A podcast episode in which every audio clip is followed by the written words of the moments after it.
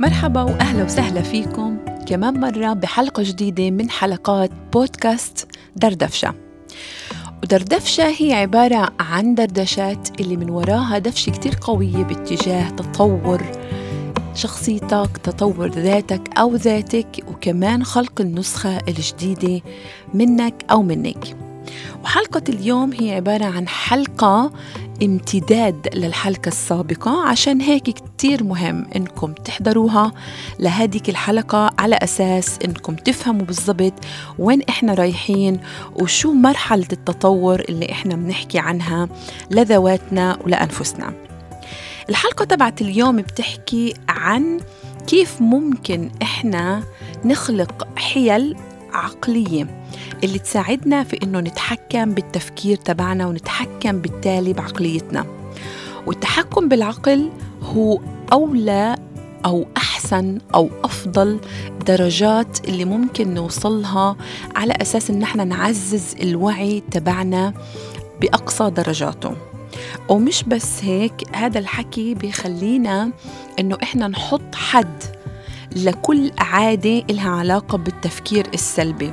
لأنه التفكير السلبي بيجي أو بجر وراه تفكير لا منطقي وبالتالي بجر معاه أو بينبثق عنه مشاعر سلبية.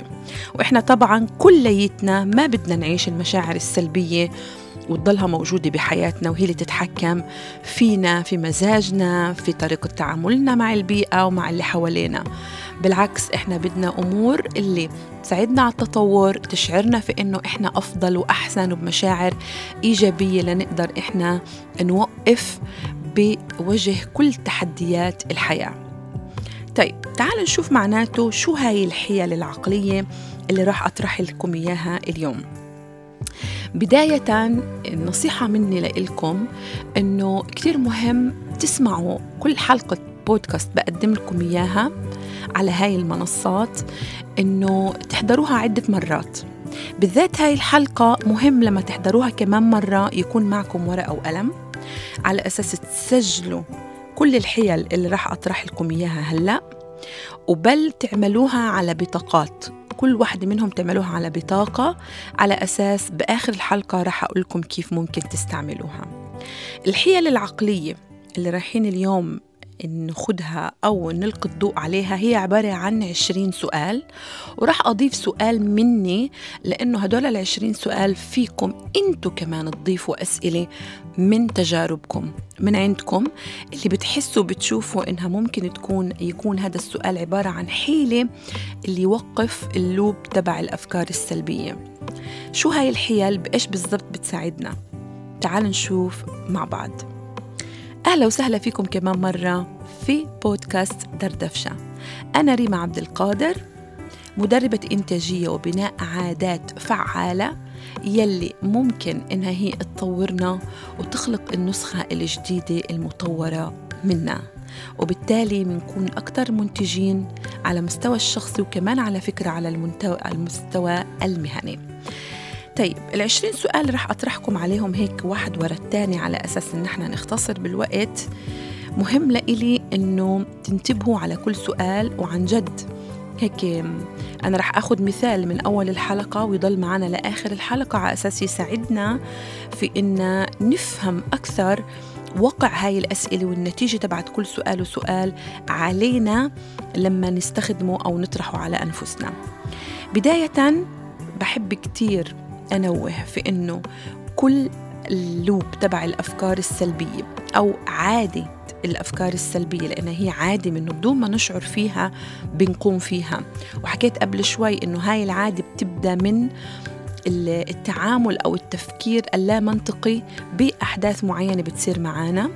وبالتالي هاي التفكير اللامنطقي بيعزز الحديث الداخلي السلبي.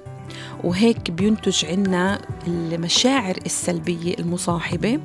وهذا الإشي بيزيد أزيد أو بعزز أكثر المسارات العصبية اللي بتعزز وبتشجع التفكير السلبي اللي هو غير مفيد إحنا بنسميه أو مشوه.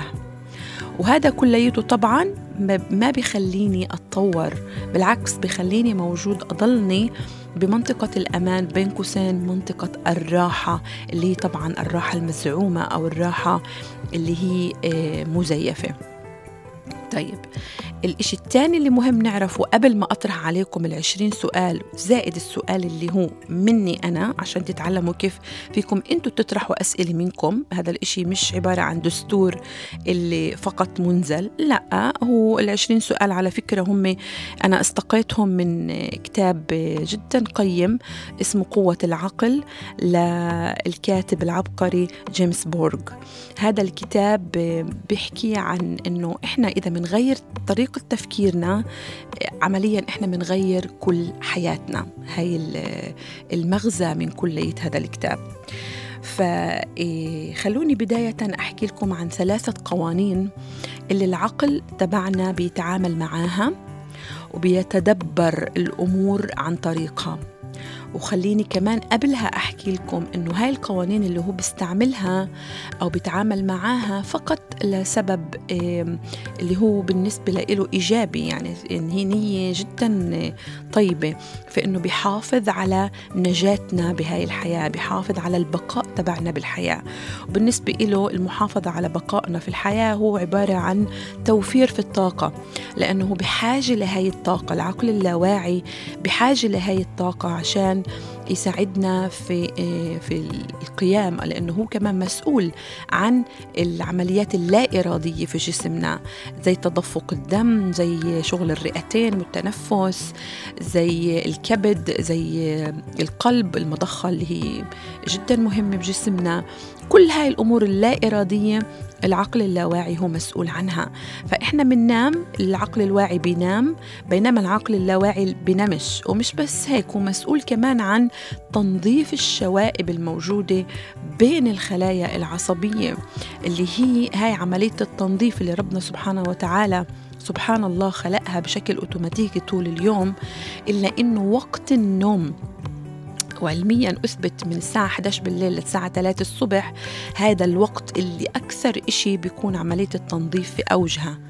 فالعقل اللاواعي بيقوم بعملية التنظيف هاي على أساس يساعدنا أنه يكون عندنا نقوم في عقل اللي هو مركز أكثر ذهننا صافي وبالتالي بصير عندنا صحة عقلية وصحة نفسية وصحة جسدية أحسن نقدر نستمر بخلال يومنا وأسبوعنا وشهرنا وحياتنا كلها. فسبحان الله يعني الأمور اللي لازم يعملها أو ملقاة على عاتق هذا العقل هو بيعملها على أتم وجه ولكن في جزء كبير علينا إحنا فينا إحنا نسير السفينة. فتذكروا دايما أنه هاي السفينة القبطان الوحيد تبعها هو أنت أو أنت تمام؟ العقل وبتقدر تعتبره هو الموتور. يعني هذا الموتور ممكن يخرب ممكن الجهد تبعه ما بعرف يقل. ممكن جودة الشغل تبعيته تقل. ممكن يكون هو بيشتغل بطريقة فقط عشان يخلي السفينة تمشي. ولكن المسؤول عن هاي السفينة يوجهها وين؟ قديش يستهلك طاقة؟ وين يستهلك هاي الطاقة أكثر؟ هو أنت. أو أنت إحنا كبشر. هي جدا مهم نفهمها آه، المعلومة هاي أو المفهوم هذا على أساس أنه عن جد نعرف أنه شو شو مسؤوليتنا بالضبط وكيف ممكن نحن نقوم بهاي المسؤولية. وعلى فكرة وجودك على هاي المنصة وأنك بتسمع بهاي البودكاست هذا بدل أنه أنت بني آدم عندك مسؤولية وعارف عن جد أنه إيه آه أنا بدي يكون عندي أدوات بإيدي ومهارات اللي أعرف كيف آه، أوجه هاي السفينة ونوصل بالآخر بأمان ونحصل على كل الأهداف اللي بدنا إياها. إذا العقل لم يخلق إيه، ومش مسؤول عن سعادتك أو سعادتك. العقل تبعنا مسؤول فقط عن بقائنا. وهو بيشتغل بالطريقة اللي إيه، خلق كيف يشتغل فيها. ولكن إحنا فينا نوظف هاي الطرق اللي هو بيتعامل معها وقوانين هاي لصالحنا على أساس إنه تكون الدفة بإيدنا إحنا مش بإيد أي حدا تاني. اذا شو القوانين اللي بيتعامل معها العقل اللاواعي؟ تعال نشوف. هم ثلاثة قوانين أساسية. القانون الأول طبعا بما يتعلق بالأحداث والمعلومات اللي بيستوعبها من البيئة. المعلومة الأولى أو القانون الأول هو إيه قانون التشويه. العقل اللاواعي تبعنا بيشوه المعلومات اللي إحنا بنستقبلها من البيئة الخارجية. وأعطيكم مثال زي ما حكيت لكم بدنا نمشي بمثال واحد طول الحلقة على أساس نفهم أكثر. نفرض إنه شاب آه، فات بعلاقة معينة على أساس إنه بالآخر بده يتوجها بالزواج. فارتبط بشخصية أو بصبية معينة وصار آه، مشاكل آه، ما بعرف صارت مشاكل ولم يعني نصيب ما كملش وقطعت هاي العلاقة. فتشويه المعلومات من هاي التجربة إذا إذا حاول كمان مرة يفوت بتجربة تانية أو اصطدم بتجربة جديدة إلها علاقة في الارتباط في كمان مرة بصبية تانية فتشويه المعلومات مثلا بيكون إنه ممكن تكون هاي الصبية بنفس العمر تبع هذيك الصبية أو نفس البيئة الاجتماعية والمستوى الاجتماعي أو المستوى الثقافي أو نفس الاهتمامات أو طريقة الكلام أو شكلها شوي بيشبهها. فبصير آه، نوعا ما تتلخبط عليه الأمور ويفوت شعبان برمضان. يعني عشان يريح نفسه العقل اللاواعي وما يضلوش هو مش فاضي يضله يستوعب معلومات جديدة ويخزن ويرتب ويخزن ويرتب. هو المخزن الكبير تبع كل المعلومات والتجارب اللي إحنا نصطدم فيها بكلية مراحل حياتنا من منذ كنا بقلب رحم الأم لحد ما نموت. فالفكرة هون إنه هو مش فاضي لهاي الشغلة لأنه بالفعل بده يوفر طاقة. فبصير يشوه المعلومات عشان يخلينا إحنا موجودين في ال comfort zone تبعنا في في منطقة الراحة منطقة الأمان بين قوسين اللي ما يعني نبذل طاقة عشان أتعلم إشي جديد أو أبحث هل هاي المعلومات حقيقية ولا مش حقيقية لأنه هذا بأخذ طاقة. فلا بده إياني أخذ أوتوماتيكيا آه شكلها هيك. آه بنت هاي العيلة من هاي البلد. فهمت فهمت. إيه إيه أكيد هي بتردش علي يعني بنفس كيف كانت تتصرف الصبية الأولى بتردش على التليفون لأنها هاي المخلوقة مثلا إيه، بتعمل نفس العمل. تمام؟ أو بتعمل نفس الإشي. فبتصير عندي المعلومات مشوهة. هاي جدا مهم هذا القانون نفهمه وكيف بيمشي. القانون الثاني اللي بيتعامل معاه العقل هو قانون الحذف. بيحذف معلومات كتير. يعني مثلا أنا شفت بنت بحذف كل المعلومات المهمة اللي ممكن عن جد تخليني أتعامل معها موضوعية. أنا بدي أعمل يعني هذا الشاب بده يرتبط في هاي البنت الجديدة فشو بيصير عقله يعمل؟ يركز على المعلومات المشوهة أكثر وعلى التعميمات كمان شوي بنحكي عن قانون التعميم وبيخليني أحذف معلومات ممكن تكون كتير مهمة في إنها تعطيني حقائق. عن هاي البنت. وأطلع وأعطيني فرصة ان أطلع عليها بطريقة مختلفة وأدرسها وأدرس شخصيتها وأعطي لنفسي إني أجرب من أول وجديد.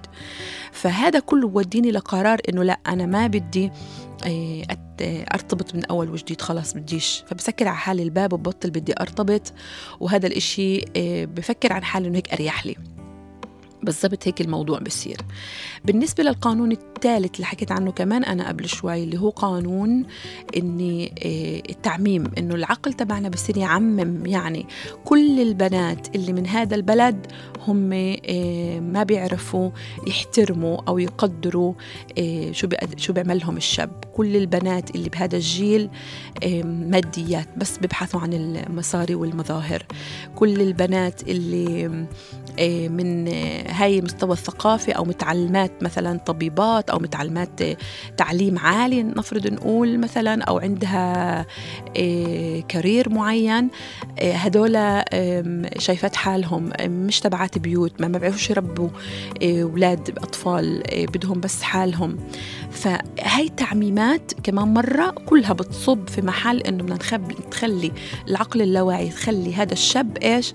ما يخوض التجربة كمان مرة ويبحث عن شريكة حياة جديدة.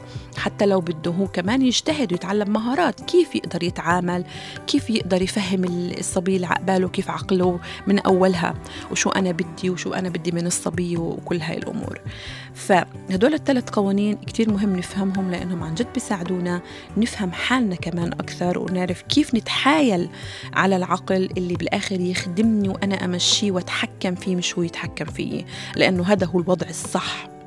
طيب تعالوا نشوف معناته شو الحيل الصغيرة اللي هي عبارة عن طرح أسئلة على نفسي لما يصير معي حادث معين أو يصير معي إشي معين و... وأستقبل مستقبلات اللي بدها تفتح علي هجمات للأفكار أو زخات من الأفكار السلبية. كيف ممكن أنا أقطع هذا اللوب وأنقذ نفسي من المشاعر السلبية اللي رح تيجي بعدها؟ وبالعكس أصير منتج أكثر وأتحرك وأفكر بطريقة اللي تساعدني وبين قديش أنا متحكم بعقلي مش بالعكس. السؤال الأول من ضمن العشرين سؤال هم هو هل أنا بعتمد في هذا الرأي إيه، بهاي الأفكار اللي هاجمة علي؟ لا. آراء ولا حقائق. وخليني هنا أنوه على نقطة كتير مهمة إنه لوب الأفكار أو الأفكار السلبية أو هجمات الأفكار هاي الزخات هي بيكون إلها أصل يعني بيكون في إلها فكرة أصلية فكرة أصلية معينة. وعادة هاي الفكرة بتكون مبنية على معتقد موجود داخلي عندي.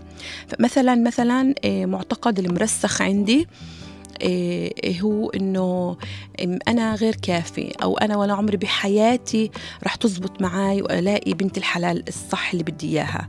أنا ولا عمري رح أنجح بعلاقة مع بنت. أنا بنحكي طبعا عن نفس المثال تبع الشاب اللي حكينا عنه بالبداية. إيه ولا عمري رح ألاقي بنت تفهمني. إيه فيش إلها وجود أصلا هاي البنت. البنات اليوم مش مناح. تمام؟ هل هاي المعتقدات أو هاي الفكرة الأصلية الموجودة عندي عادة زخات الأفكار أو الهجوم تبع هاي الأفكار يتمحور كلها حواليها. فهل هاي الفكرة والأفكار المبنية عليها هل هي عبارة عن آراء ولا حقائق؟ آراء يعني شغلات غير موضوعية حقائق يعني في عندي حقيقة علمية. والأسئلة الجاي رح أكثر كمان تخليني أغير طريقة تفكيري. وأقطع هذا اللوب. السؤال اللي بعده هل أنا عالق في طريقة تفكير بسبب إني ما بدي أحك راسي ما بدي أجتهد شوية وأفكر وأعطي لنفسي أفكر بطرق تانية مختلفة؟ يعني عندي كسل فكري. السؤال الثالث هل في علاقة حقيقية بين باللي صار معي بالماضي وبين شو اللي بيصير هلأ؟ عن جد في علاقة بين البنت هاي اللي كانت إلي تجربة معاها علاقة محد يعني كانت هناك تجربة محددة. هل في علاقة ما بين اللي صار قبل وبين هاي البنت اللي هلأ أنا قاعد بخوض معها تجربة بحاول إني أعمل ارتباط بيني وبينها؟ السؤال الرابع هل في إمكانية إني أنا أكون مخطئ؟ يعني أنا بفكر واحد اثنين ثلاثة أربعة. في إمكانية إن شاء الله واحد بالمليون إني أنا غلط؟ بهذا التفكير اللي بفكره. سؤال خمسة. كيف ممكن أتأكد من هذا الإشي اللي أنا بفكر فيه قاعد هلأ؟ لما أجي أقول آه هاي البنت من هذا البلد. خلص معناته هاي أصلا كل البنات اللي من هذا البلد شايفات حالهم مثلا تمام؟ مش ملائمات لإلي. كيف ممكن أتأكد إنه هذا الحكي هذا التفكير صح؟ شو الافتراضات اللي ممكن أحطها؟ هل في افتراضات ولا خلص أنا عندي هاي الراي وفيش غيره؟ ولا في افتراضات تانية ممكن تكون هاي البنت بتختلف ممكن يكون طريقة تربيتها غير ممكن هاي البنت تحتك الناس اللي حواليها بتحتك فيهم إيه، ناس تانيين. ممكن يكون هاي البنت كمان خاضت تجربة وما حدا قادر يفهمها. فيعني شو الافتراضات اللي ممكن أنا أحطها؟ سؤال رقم سبعة. هل في أمثلة بتدعم طريقة تفكيري؟ في أمثلة وهاي الأمثلة جدا مهم إني هنا أوضح إنها كتير مهم تكون هاي الأمثلة مبنية على المنطق. تمام؟ مش آه ما هو فلان هيك وفلان هيك وفلان هيك. أجيب أمثلة متنوعة ومختلفة. هاي اللي بدي أوصلكم إياه السؤال رقم ثمانية. إذا أنا وجدت هاي الأمثلة هل هاي الأمثلة عن جد في إلها علاقة أو صلة بطريقة تفكيري؟ بهذا الموضوع. ولا بس أنا قاعد بحاول أجيب أمثلة وأربطها بال, بال يعني زي ما بيقولوها بالقوة. بدي أربطها في طريقة التفكير. ولا هي عن جد إذا أنا بشتغل بطريقة منطقية إنه لا هاي الأمثلة ما لها علاقة بشكل مباشر يعني بطريقة التفكير تبعيتي. سؤال رقم تسعة هل طريقة التفكير هاي بتعيقني؟ عن إني أتقدم عن إني أوصل لأهدافي. أنا هدفي إني أرتبط وأستقر. هل طريقة التفكير هاي بتعيقني على الاستقرار والوصول لهيك هدف؟ السؤال رقم عشرة. شو أسوأ شيء ممكن يصير؟ يعني لو أعطيت لنفسي أعمل تجربة كمان مرة وأرتبط في هاي البنت الجديدة شو أسوأ إشي ممكن يصير؟ والسؤال رقم 11 هل أنا عندي أدوات ومهارات اللي ممكن تساعدني أتغلب على هذا الشيء الأسوأ إشي اللي ممكن يصير. سؤال رقم 12 إذا أنا يعني كشفت طريقة تفكيري هاي لصديقي المقرب أو لقريبي أو لزملائي في العمل شو ممكن هم يفكروا؟ شو ممكن تكون وجهة نظرهم عن هذا الموضوع اللي أنا قاعدة بصب كل أفكاري فيه؟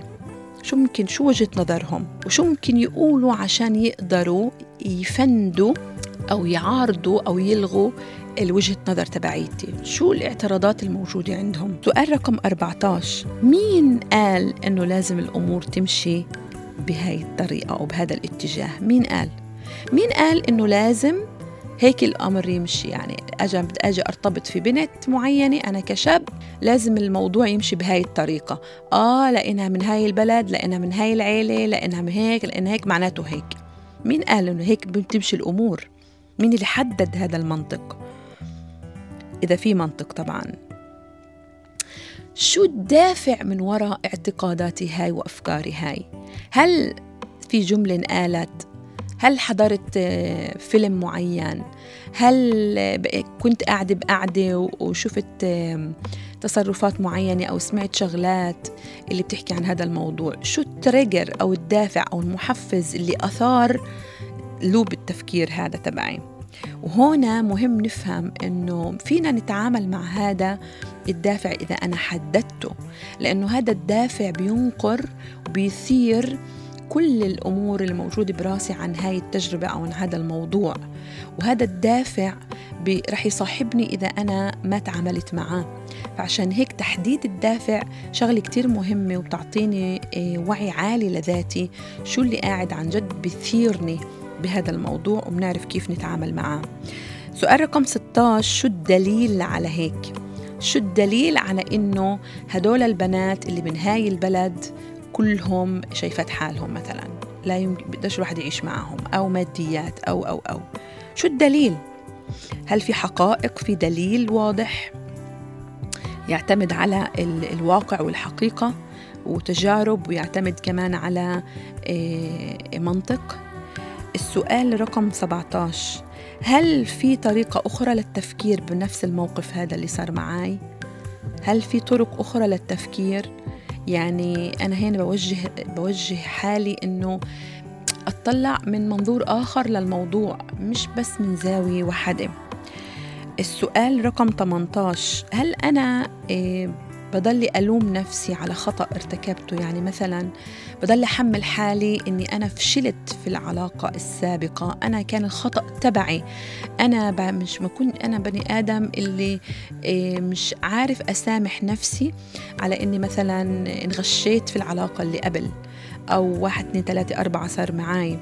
وهنا كتير مهم إن إحنا ننتبه إنه الانتقاد على الخطأ يختلف عن الانتقاد نفسي على الخطأ. فانتقاد النفس على خطأ معناته أنا بدي ألومها وأجلدها.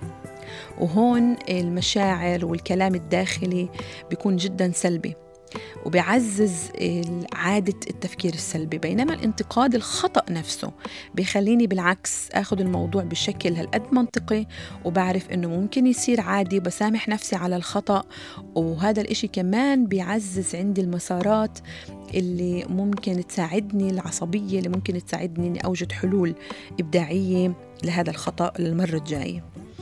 السؤال رقم 19 شو الإشي اللي إذا أنا وأنا بقلب اللوب التفكير السلبي هذا والمشاعر السلبية. إذا أنا فكرت فيه تمام بيطلعني عن المسار وبلشت أفكر فيه حتى لو كانت فكرة جدا صغيرة رح يعطيني شعور أحسن من الموجود فيه هلأ حاليا. وأنا منغمس بهجمات الأفكار السلبية. يعني بدي دايما أدرب نفسي على أتبنى فكرة معينة اللي دايما هاي الفكرة تطلعني عن المسار أو من قلب هاي الدوامة تبعات الأفكار السلبية. شو هذا الإشي؟ ممكن يكون أفكر بتجربة عن جد نجحت فيها. ممكن أفكر بإنجاز أنا مثلا آه، بعتز فيه كثير عملته. ممكن أفكر بشيء عملته آه، واللي ساعدني بالماضي إني أخرج آه، من مشاكل معينة.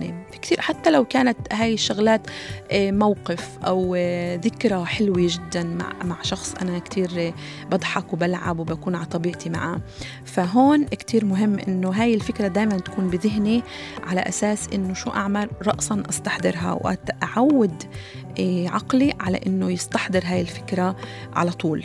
وهي هذا بده تدريب.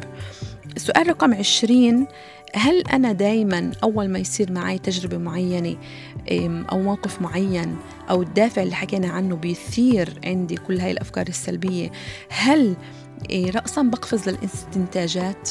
يعني بعطيش لنفسي أفكر وأحلل وأفكار تانية وأفكر بآراء أخرى ولا رأسا بصير أخمن أخمن أخمن؟ وهي إحنا على فكرة كتير شاطرات فيها بالذات الإناث. إنه إحنا دايما دايما نسبق للاستن يعني وجود الاستنتاجات والنتائج. قبل يعني عادة بتكون هاي النتائج بعيدة جدا عن اللي صار. يعني منضخم كتير الأمور منكبرها وحتى بنخلق فيلم كامل سينمائي كامل براسنا اللي هو مع مونتاج ومع إخراج ومع مؤثرات صوتية وكل شيء بيكون. ودوروا بالكم هذا الفيلم ولا أي إشي فيه منه له علاقة في الواقع أو في الإشي اللي صار. لمجرد إنه بس إنه إحنا كتير عودنا عقلنا في إنه ينط رأسا على الاستنتاجات.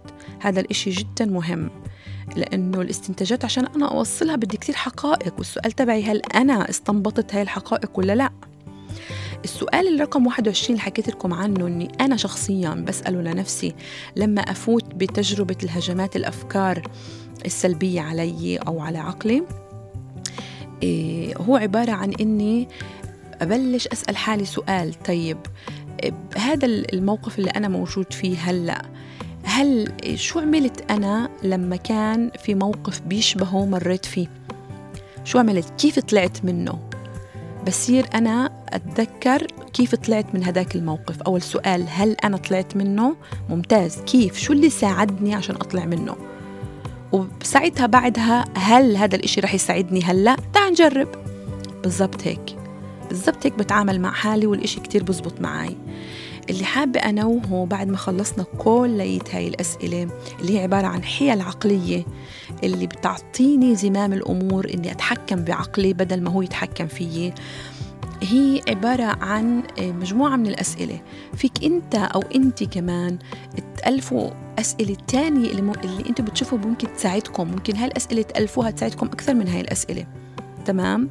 والإشي الثاني اللي كتير مهم أحكي عنه قبل ما ننهي الحلقة وإحنا بنهايتها طبعا إنه اكتبوا هاي الأسئلة على بطاقات كل سؤال على بطاقة. ودائما دائما عودوا أنفسكم لما تشوفوا حالكم بمشاعر سلبية وقاعدة أفكار بتجرش في راسكم اطلعوا أي بطاقة منهم بشكل عشوائي واقرأوا السؤال بصوت عالي. رح تشوفوا إنه على طول هذا السؤال رح يطلعك من الدوامة اللي قاعدة هاي الأفكار السلبية بتفوتك فيها. وهيك أنت شوي شوي شوي شوي بتصيروا تشوفوا إنه إيه أنا آه قاعد بتحكم بطريقة تفكيري وبتحكم أنا بعقلي مش هو بيتحكم فيي. لهون إحنا وصلنا لآخر الحلقة. الحلقة تبعت اليوم كانت حلقة جدا هيك آه، عملية وجدا مرتبة بطريقة اللي آه، واحد ورا الثاني من هاي البنود أو هاي الأسئلة عن جد إذا أنتم فعلتوها وطبقتوها كتير رح تساعدكم. وعلى أمل إنه إحنا نلتقي المرة الجاي بحلقة جديدة من حلقات بودكاست دردفشة أنا ريما عبد القادر بتمنى لكم يوم كتير كتير كتير كتير في إنتاجية وكتير في تطور لذواتكم وكتير في تعاطف ذاتي اللي تحتضنوا أنفسكم. وعن جد آه، تصير عندكم قدرة على إنكم تشوفوا إنجازاتكم. ومن هون للحلقة الجاي بحب أشوفكم وأسمعكم أو تسمعوني بكل حب.